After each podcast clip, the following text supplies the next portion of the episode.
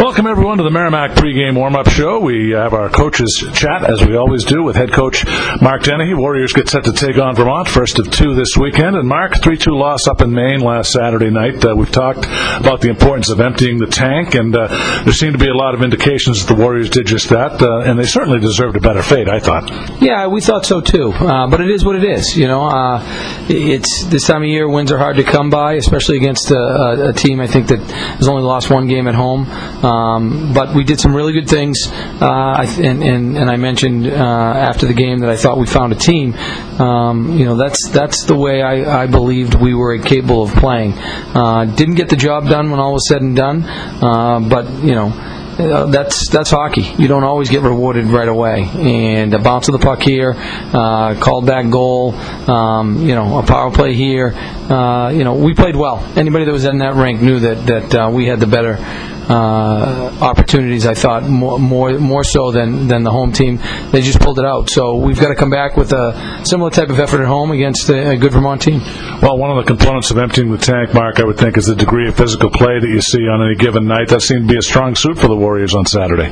Well, you know, it, we need. I, I've been talking about being harder to play against, and and that's really what we're talking about. Is is uh, when you get to somebody uh, laying a body on them. Uh, Toot Cahoon used to say, uh, you want to arrive quickly and, and in a bad disposition. Um, I thought we, we were hard to play against last week. I thought we were physical. I thought we, we played the body uh, when we had the opportunity to, um, and, and that needs to continue if we want to have success. Well, another observation about Saturday, Mark. Mike Collins hit a milestone. He picked up his 50th career goal. He almost had number 51 as well, and so that puts him in some pretty select company.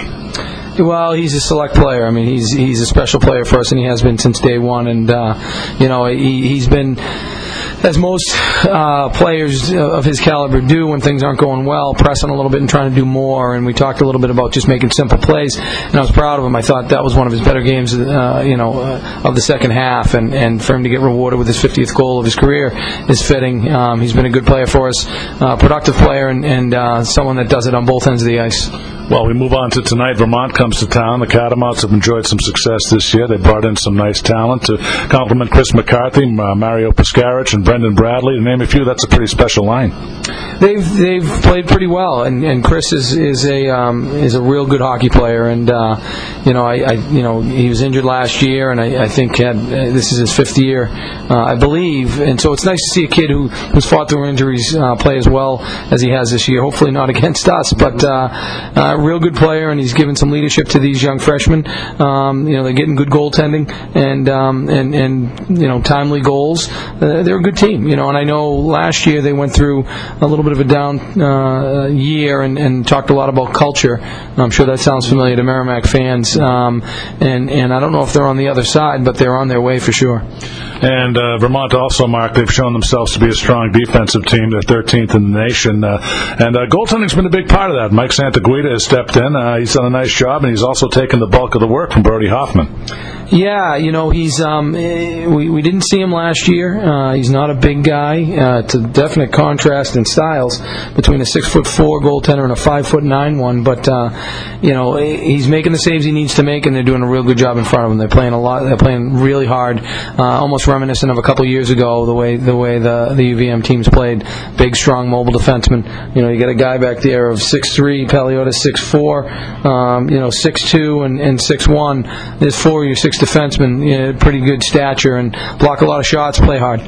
Well, Mark, uh, taking a look at tonight's matchup, uh, Crystal Blank not able to play tonight, still out with his uh, injury. Uh, how does that affect the uh, forward lines tonight? Well, we you know we moved Gouldy up there, and and uh, you know he's someone that's been in that in that spot before. Uh, I thought he had a pretty strong weekend for us last weekend, and and you know we we need him to. I mean, he's someone that we think can elevate his game, um, and and uh, and so we jumbled up the lines a little bit. We, we broke up the Gustafsons the next night, and thought that we got something out of that. There was a little spark in Hampus, um, you know, and, and so we'll see. You know, these are the 12 forwards that are playing tonight, and um, you know the the lineup that's on the on the uh, scorecard isn't necessarily how it's going to finish.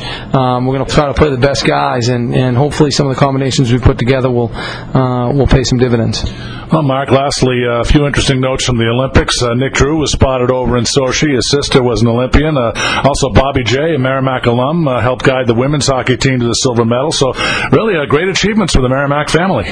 Yeah, it, it's um, you know as, as proud as we are of Nick, uh, it's unbelievable what his sister was able to do, and I think she finished ninth in the world, which is really, really uh, a feather in her cap uh, coming from Andover, and, and what a wonderful family the Drews are.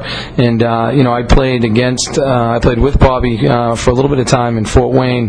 He's just a real class act, and, and it was a major part of that '88 team, and had a pretty prestigious uh, and long professional career. Just a real good guy, and, and obviously Katie Stone thought enough of him to, to add him to the staff. Uh, just a heartbreaker yesterday for the, the U.S. women, but uh, great hockey all the way around. All right, Mark, uh, best of luck tonight. Warriors look to uh, capture the first, and uh, we'll see you back here tomorrow night for game two. Thanks, John. All right, he's Mark Dennehy, the head coach of the Merrimack Warriors. When we return, Mike and I will have more on the pregame show next. You tuned in to Merrimack Warrior Hockey right here on the Merrimack Radio Broadcast Network.